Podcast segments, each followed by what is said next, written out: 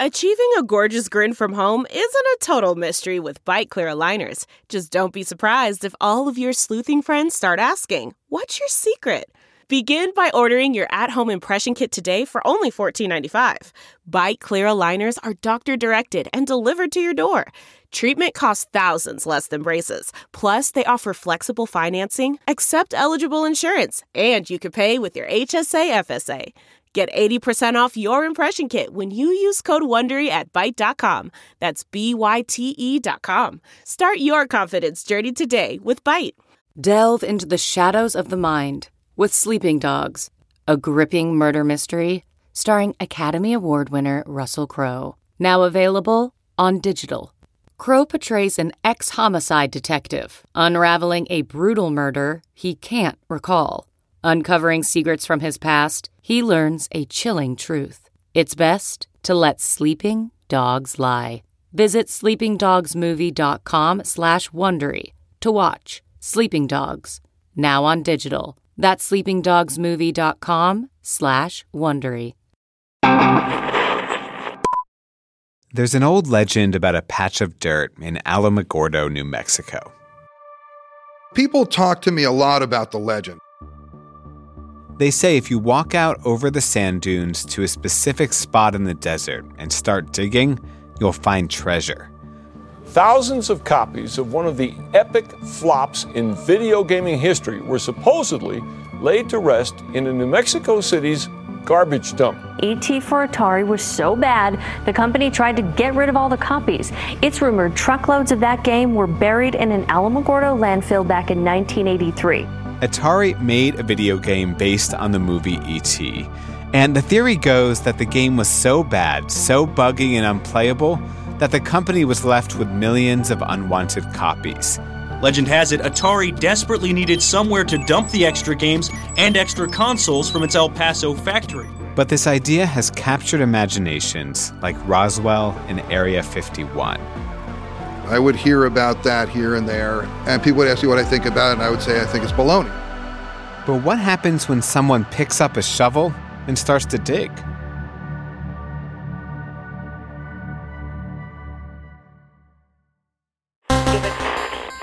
From Business Insider and Stitcher, this is Household Name. Brands you can trust. Brands you know, stories you don't. I'm Dan Bobkoff.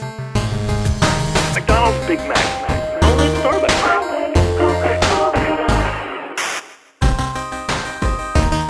Today, the legend of the Atari video game burial. Atari was the hottest game company in the 70s and early 80s. Then it appeared to collapse overnight, and this is where the mystery begins. Was it all because of E.T. the game? Did the company really bury millions of copies in a dump? And did one man single handedly tank a whole industry? We have answers. Stay with us.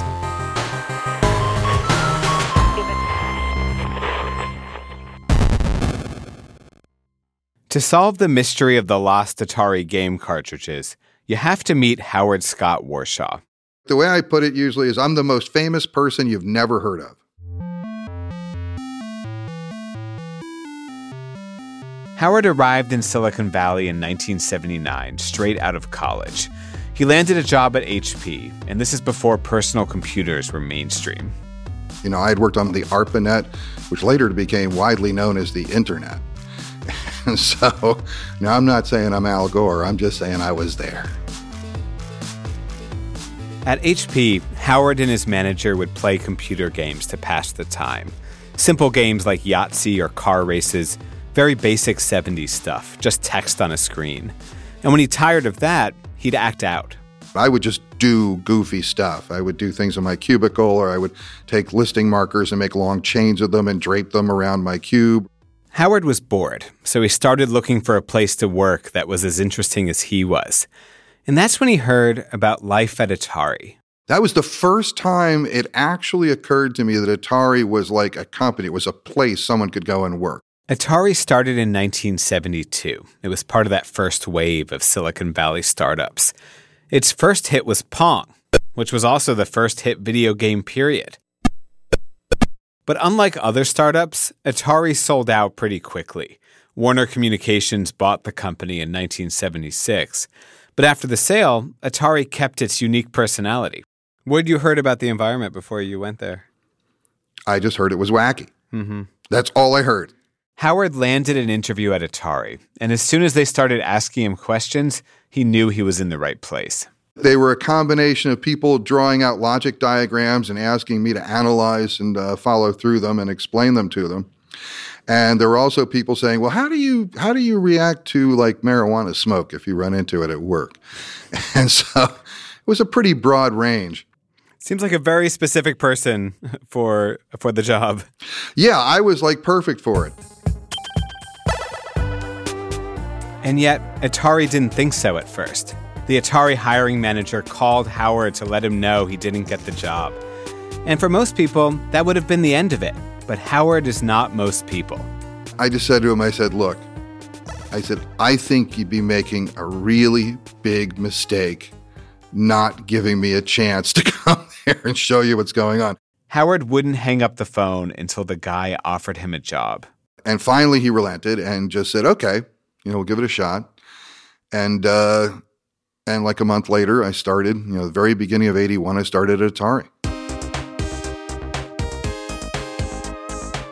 It was this weird orgy of creation and sensation and excitement because the job was to do something brand new. You know, usually you have nerds or you have artists. Now you need a nardist, I guess. You know, you mm-hmm. need something that's like a hybrid of the two.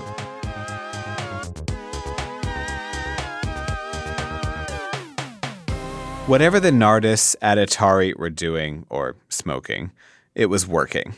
By the early 80s, Atari was king. Its Atari 2600 system had about 70% of the market share of home video games. Kids and adults were snatching up games like Pac Man, Space Invaders. Making these games was intense. There were days where you'd come in and you would see people being escorted out. There were days where you'd come in and you would see people literally being carried away to be taken to the psych wards because there were people who lost it. Wow. At Atari. There were multiple nervous breakdowns that happened because there was also a lot of pressure. But Howard thrived at Atari. He started programming some of the company's 80s hits, and he was innovating. He wrote Yar's Revenge, which he said has the first full screen explosion in video games. And Yar's Revenge is in uh, the New York Museum of Modern Art. So I'm actually listed as a Museum of Modern Art exhibitor. So after Yar's Revenge, were you kind of a celebrity in the company at this point? Um, no, I wouldn't say I was a celebrity in the company, uh, but I was known. After he finished Yar's Revenge, Howard needed a new project. Meanwhile, Atari had just signed a deal with Steven Spielberg to turn Raiders of the Lost Ark into a game. I was selected as a candidate to do Raiders, but if you're going to do Raiders, you don't just do Raiders. What you do is if you're going to do Raiders, if you're a candidate to do Raiders, then you have to go see Spielberg, and Spielberg has to approve you. So he flew down to LA to meet the one and only Steven Spielberg. He waited six hours for his one shot to make a good impression. And when he met him, Howard could have been deferential, but that's not Howard. So I told him, you know, Steven, I have this theory about how you are actually an alien yourself. You know, would, would you like to hear it? And he goes, sure. I'm honestly not sure if Howard is joking, if he actually thought Spielberg might be an alien. But in any event, this is what he told him in the meeting where Steven had to decide if Howard was the guy to make the Raiders game. That if aliens came to Earth, you know, they'd probably send an advance team to peacefully prepare humans for their arrival. And I said, you know, look at your movies. You know, you're one of the first people who's really done multiple movies about how the aliens are friendly. They're nice people that we meet them and there's no danger and they're they're nice and we can all get along. And I said, so that's pretty cool. And uh, so I said, I figure you're like the production arm of this advanced team. And I said, and your marketing people, they've made sure that these movies have been seen all over the earth in every language, all over the place. It's the perfect way to prepare Earth to meet the aliens. And I said, by the way, kudos to your marketing team. I think they're doing a hell of a job. And, uh, and I think he was really tickled by this. I think he really kind of enjoyed that. And so uh, we just said goodbye, and that was it. And I flew back up to uh, San Jose, and then I found out the next day that, you know, yep, Howard's going to do Raiders.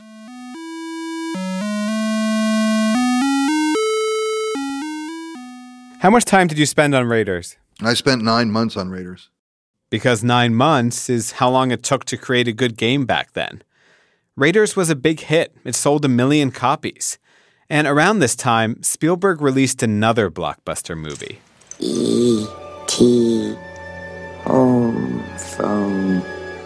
And then on uh, July 27th of 1982, a date that will live in infamy forever, I got a call from Ray Kassar, which never happens. Ray Kassar, the big boss, the head of Atari. He comes on, he goes, Hey, Howard, he goes, We need ET for September 1st. This is July 27th. In exactly five weeks, we need uh, ET.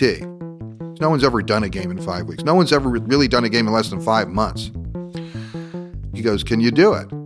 And I said to him, Absolutely, I can. Absolutely. There's no question.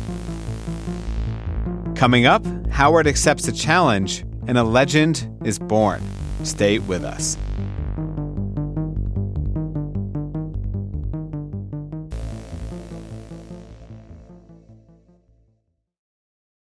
CarMax is putting peace of mind back in car shopping by putting you in the driver's seat to find a ride that's right for you. Because at CarMax, we believe you shouldn't just settle for a car, you should love your car.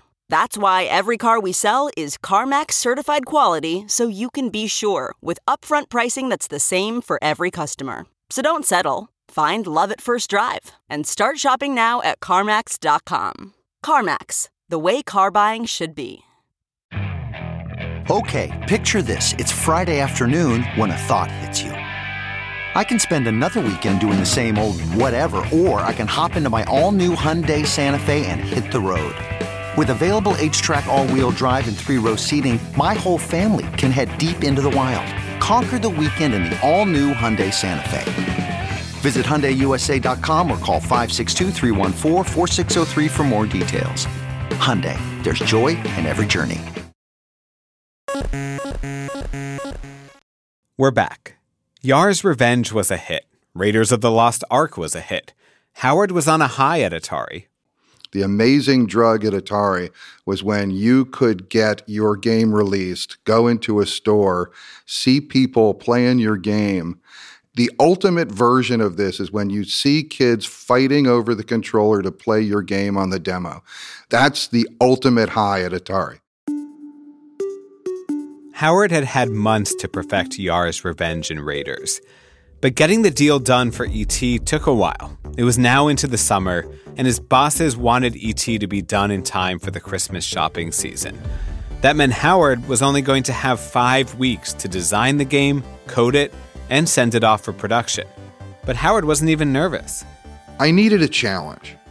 For some reason, I needed to validate, prove, test myself, however you want to put it. I just really needed to do something that I felt was a real mountain to climb. So, brimming with confidence, he said yes to his boss, Ray Kassar. He goes, Okay, Thursday morning at 8 a.m., there will be a Learjet waiting for you at the San Jose terminal. Be on it, and we're going to go present the design to Spielberg. So, not only do I have to do a game in five weeks, I have to design the entire game in 36 hours and be ready to present that design to Steven Spielberg. So, I just said, Cool because I'd never been on a Learjet. And I thought that would be really cool. This time in Spielberg's office, Howard did not accuse him of being a secret alien. He showed him the storyboards he'd thrown together in a day and a half. He's looking it over and then he goes, uh, So, that's the game. I go, Yeah, what do you think? And he thinks it over and he goes, Couldn't you do something more like Pac Man? and that just blew my mind, blew my mind. And I wanted to say, gee, Steven, couldn't you do something more like the day the earth stood still? I mean, I was really uh, put off by the idea that one of the most innovative directors wants me to do a knockoff for the game for his really solid movie. But I didn't say that because this is Steven Spielberg and it would have been an absurd thing to do. So what I said to him was, You know, Steven, E.T. is really a breakthrough movie. It's a very, uh, it's a really special movie, and I think it needs a special game. It needs something solid and innovative to match, you know, what you've done with the game. And I, I wouldn't feel comfortable doing a knockoff or something like that. We want to do something solid and fresh for this. And he was like, okay. You know, he was very cool with it. I think he just liked Pac-Man was what was going on. It hadn't been that hard for Howard to adapt Raiders into a video game. It was an action adventure. The suspense and drama translated well as a game plot. But E.T. was different. I wanted the game to have some emotional feel, some tone. Hmm. That's how gone I was. That's how crazy I was that I thought I could actually pull this off. Five weeks. Howard didn't sleep much. He had a workstation installed in his home so he could keep coding. Someone at work had to remind him to eat. How do you play ET? So ET starts off with the spaceship coming down and dropping you off in the forest. You're ET in the game. ET's friend Elliot's there too. There's Elliot's house, there's the FBI building, and there's the Science Institute. And because those represent the three humans that are represented in the game. There's Elliot, there's an FBI agent, and there's a scientist. And then there are the pits. It's in these pits where you, as ET, find pieces of a phone. Once you put them all together, ET can phone home. And that's how you win the game.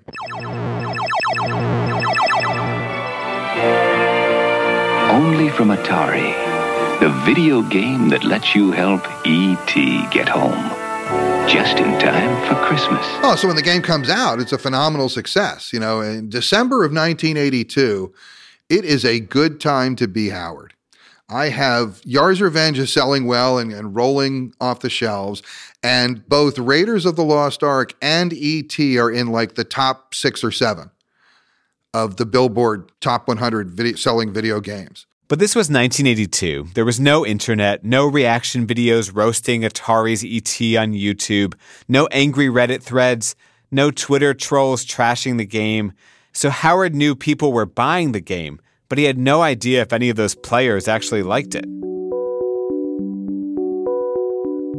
When did you realize that there was a serious problem with ET, and how did you feel about that? There's some question as to did I ever realize there was a problem with ET? Because you got to understand that for me, ET was a tremendous success, right? I had delivered the product in this ridiculous time frame. It went out, it was doing well in the charts, it was doing well in sales, it was all good.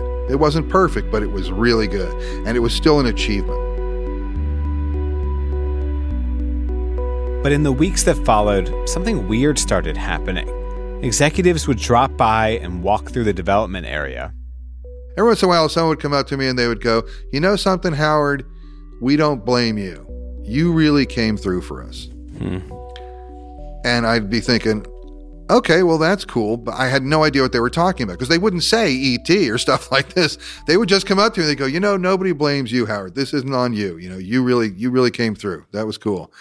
And I'm thinking, that's nice, but I, what are they talking about? In homes across America, players were unboxing ET, plopping the cartridge into their Atari 2600s, and then falling into those pits and getting stuck there. The returns start going on. The people start saying, oh, this game sucks and it's got a lot of problems. And you just keep falling into the pits and blah, blah, blah. Stores were getting lots of returns. All of a sudden, things were looking bleak. But it wasn't just because of ET. The whole video game market was saturated. New companies were getting into games every day, and the games they were producing weren't any good. The industry lost hundreds of millions of dollars in 1983. Thousands of people lost their jobs. For Atari, things went downhill fast. The company lost about half a billion dollars in 1983. It kicked out its CEO, brought in a new one. There were massive layoffs, unsold video games piling up. Atari was essentially over. It was just gone. And there wasn't a sense, you know, because like right, because like now there's this narrative that like ET is the game that sank Atari, but nobody was talking that way then. Uh, no, nobody was, no, because Atari had just disappeared. People were more about, oh, video games disappeared. You know, it was the hula hoop, it was the fad that died, it was the pet rock, right? And that that was the story. People weren't focused on why Atari failed. People were focused on the fact that this amazing phenomenon of video games suddenly disappeared. That was the story. Atari tided itself over by selling its leftover stock of game consoles while it tried to develop a home computer. Howard stuck around until 1984. The company changed hands again, and he took a layoff package. So now I'm in a really weird place because now I had found total fulfillment professionally, creatively, in every way. And now it's over. There was never going to be another Atari. It was that would never be replicated.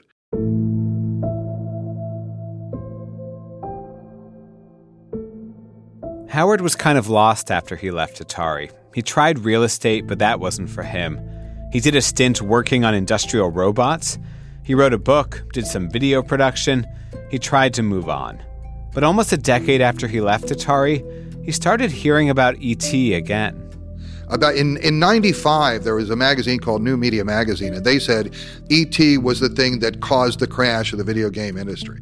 And so throughout the rest of the 90s and into the 2000s and stuff, uh, that was the story. And it was on this new thing called the internet in the 90s that this narrative really took hold.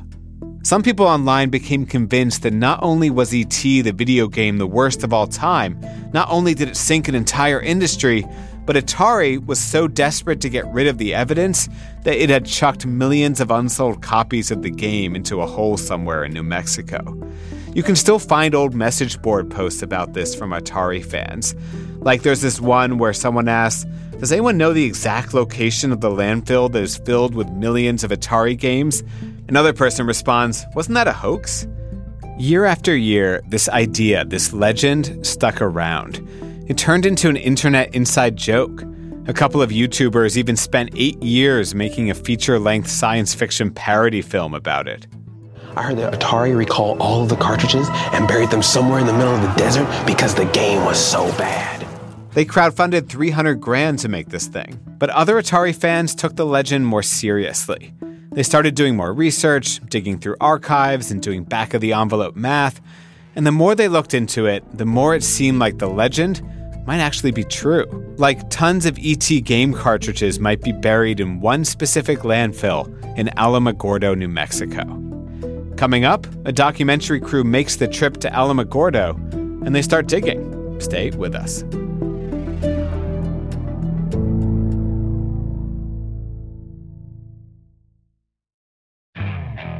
Okay, picture this. It's Friday afternoon when a thought hits you. I can spend another weekend doing the same old whatever, or I can hop into my all new Hyundai Santa Fe and hit the road. With available HTRAC all-wheel drive and three-row seating, my whole family can head deep into the wild. Conquer the weekend in the all-new Hyundai Santa Fe. Visit HyundaiUSA.com or call 562 for more details. Hyundai, there's joy in every journey. Okay, picture this. It's Friday afternoon when a thought hits you. I can spend another weekend doing the same old whatever, or I can hop into my all-new Hyundai Santa Fe and hit the road. With available HTRAC all-wheel drive and three-row seating, my whole family can head deep into the wild. Conquer the weekend in the all-new Hyundai Santa Fe. Visit HyundaiUSA.com or call 562 for more details. Hyundai, there's joy in every journey. We're back. Today, Hollywood film crews dug into an Alamogordo landfill in hopes of uncovering the widely criticized 1982 video game E.T. For video gamers, it is a legendary landfill, a tomb where an entire industry was nearly buried. Now, someone wants to dig them up. I'm Zak Penn. I'm a screenwriter, sometimes director, occasional producer, and rarely an actor. And also an Atari aficionado? Yes, I like Atari a lot. I like a lot of video games. And it's because Zak Penn likes Atari a lot that he said yes when someone asked him to direct a documentary about E.T. and the fall of Atari. Unlike those on the internet, Zak wasn't obsessed with the legend. When Zak was growing up, his friend had a copy of E.T. Zak might have played it once, but it didn't make a big impression on him. But he does remember how Atari was this huge deal, and then it wasn't. Atari literally disappeared in a way that is almost unfathomable. It would be like if Apple went out of business you know, in six months. And next year, people are like, oh, what's that? An iMac, that's cute. So in 2014, after he signed on to direct the documentary, Zak Penn showed up at a town dump with an excavation team and a lot of expensive digging equipment. Well, today there was a massive dig at that landfill as crews filmed for a documentary to find out the truth once and for all. Well, my initial expectations were that this wasn't going to take long, that how hard could it be to dig up a bunch of stuff? You know, probably good chance we won't find it because, I mean, it's always hard to find things buried in the ground. And on the off chance there was anything buried in the ground, well, that would be amazing. Zak really liked the ridiculousness of the situation. It had a quality he looked for in his films. Oh my God, what if we find out the secret? But it's also like very hilariously banal. And he figured if his team dug up the landfill and didn't find anything, they'd at least have some solid material for a mockumentary. But either way, Zak wasn't taking the legend of the Atari burial super seriously. What really changed everything was going to interview Howard Warshaw. And that's when I started to realize wait, I might actually have something else on my hands here, and I maybe don't need to worry as much about uh, the meta version of all this. I gave him many, many hours of material. And uh, then I found out that his specialty is doing mockumentaries. And I love mockumentaries, but I never wanted to be the star of one. Uh-huh. I thought, holy crap! With all the all the material that I gave him, if he really wanted to do like a hatchet job or a mockumentary on me, he could do like a legendary job on me. When I saw Howard Warshaw and how serious it was to him, you know, the irony dropped away. Um, it was no longer, you know, I was just being genuine. There was nothing ironic anymore. Now it was actually, we were all really invested in. We want to find these games. Uh, we want the story to have, you know, to come to some sort of conclusion. So, how do you actually go searching for buried trash? For Zak, it meant getting in touch with a garbage collector named Joe Lewandowski. Joe claimed he actually saw the burial happen back in 1983, and he spent years trying to triangulate the exact position of the cartridges. This is Zak and Joe in a scene from the documentary Atari Game Over. So, this is the famous landfill, the yeah. burial, the final resting ground of ET. Yeah, this is the place. Uh, this this road here, this gate. This is exactly the way the Ataris would have came through. So, so this whole area, this is where it's buried. Some people don't believe it's there, but trust me, it's there. So all that was left was to dig. On the first morning of the dig, hundreds of Atari fans showed up to watch. We've been here for a while already. It's tedious, the wind's horrible. We're wondering if they're going to find anything or not. First of all, getting out there, as you can imagine, a landfill does not smell good. In fact, I, you know, most people described it as the most uniquely bad smell they'd ever experienced. It's something there's something unnatural about it. It does smell a little bit like garbage, but it's like garbage from space or something. I don't know how to describe it. Like a burning tire mixed with garbage mixed with moon rocks or something. And you could not get it off you. Like you I had to launder my sneakers like 5 times just to get them and put them in a plastic bag. The search for what many call the worst Atari game ever at a New Mexico dump is still in full swing tonight. Howard Scott Warshaw made the trip from California to see this. He was nervous, seeing his past literally dug up. What was it like being there? It was it was intense. It was very intense to be there. Uh, it was surprising how it kind of snuck up on me. But he was still skeptical they'd find anything. I've never been so anxious to be wrong in my life because I never really believed the stuff was there. But I realized that movie would be much worse if the stuff wasn't there.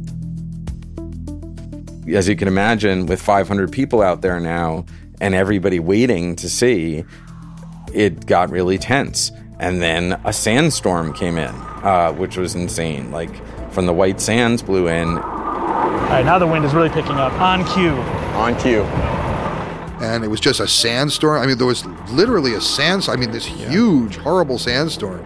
It was brutal. For hours, they dug and dug, dozens of feet underground, through dirt, then layers of concrete.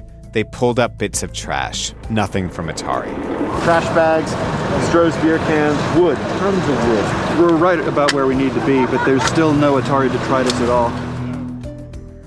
There was definitely a worry that we were not finding the games. Joe was very confident, and I don't really show this in the movie, but we were all feeling pretty confident that we knew where the games were based on, you know, the what he had done so far.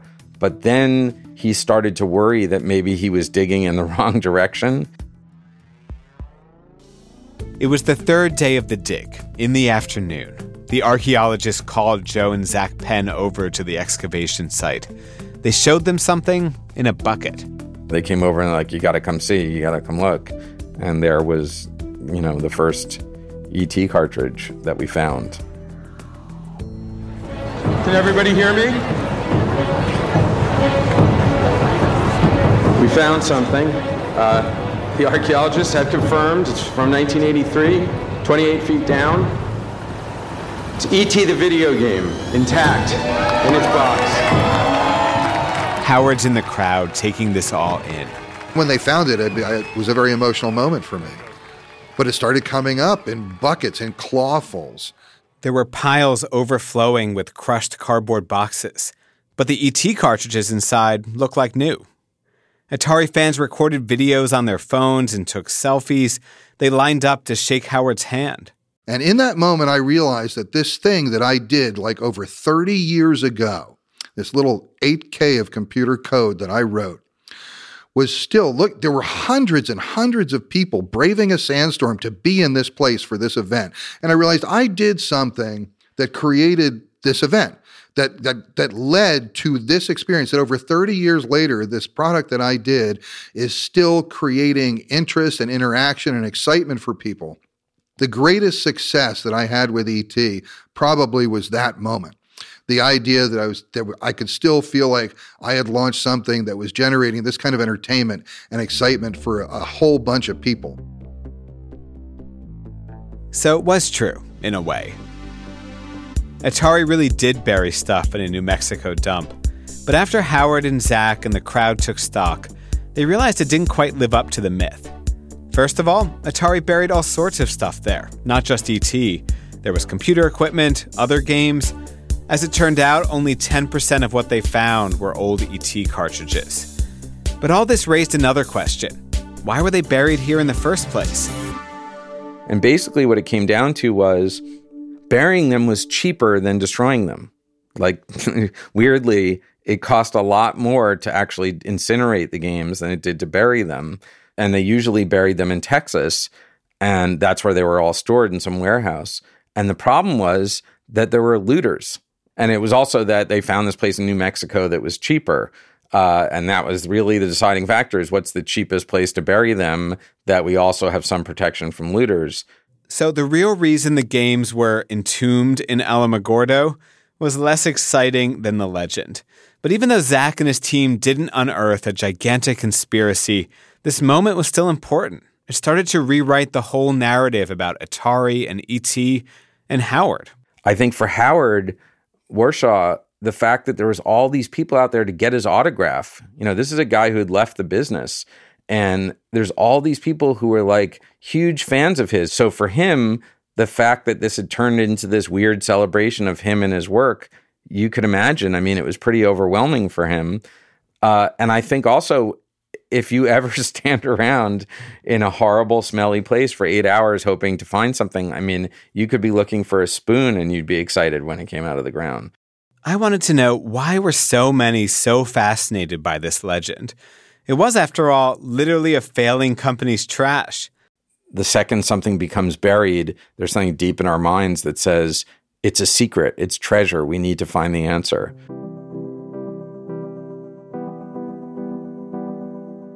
And now, this failure of a game was treasure. After the dig, people wanted to buy the ET game. So the city of Alamogordo sold the unearthed cartridges. There were nearly a thousand of them. One sold for $1,500 alone. The city pocketed more than $60,000 from the sale. Did you feel vindicated? I did feel vindicated. There's a number of things that I've cried about with ET. Some of them were happy, but it's brought me enough tension over the years, but it's also brought me some real insight and satisfaction. And Howard's moving on from ET. He finally landed on a new career. Well, I'm the Silicon Valley therapist. That's right. After bouncing from job to job, industry to industry, Howard realized his experience with ET wasn't actually unique. Lots of people in Silicon Valley experience spectacular success and phenomenal failures all the time. And I'm a very good person for them to talk to.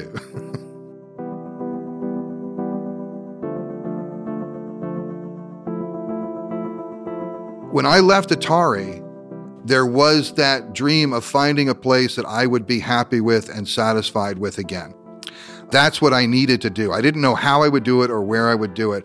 And it started like a 20 year journey to try and find gratification. And I, as I became a therapist at each step along the way, what I realized was this was it. This is the first time in almost three decades since leaving Atari that I actually found work that was as not only as fulfilling and satisfying uh, as Atari was, it actually exceeds that. I got there. It only took like almost 30 years. Howard Scott Warshaw. You can see the dig for yourself in Zak Penn's film Atari Game Over.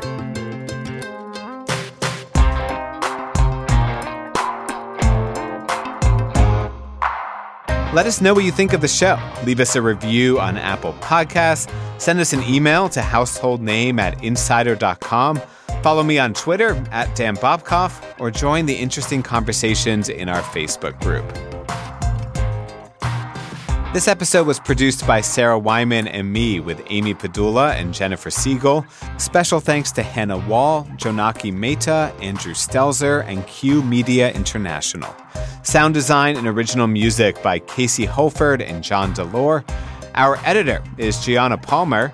The executive producers are Chris Bannon and me. Household Name is a production of Insider Audio.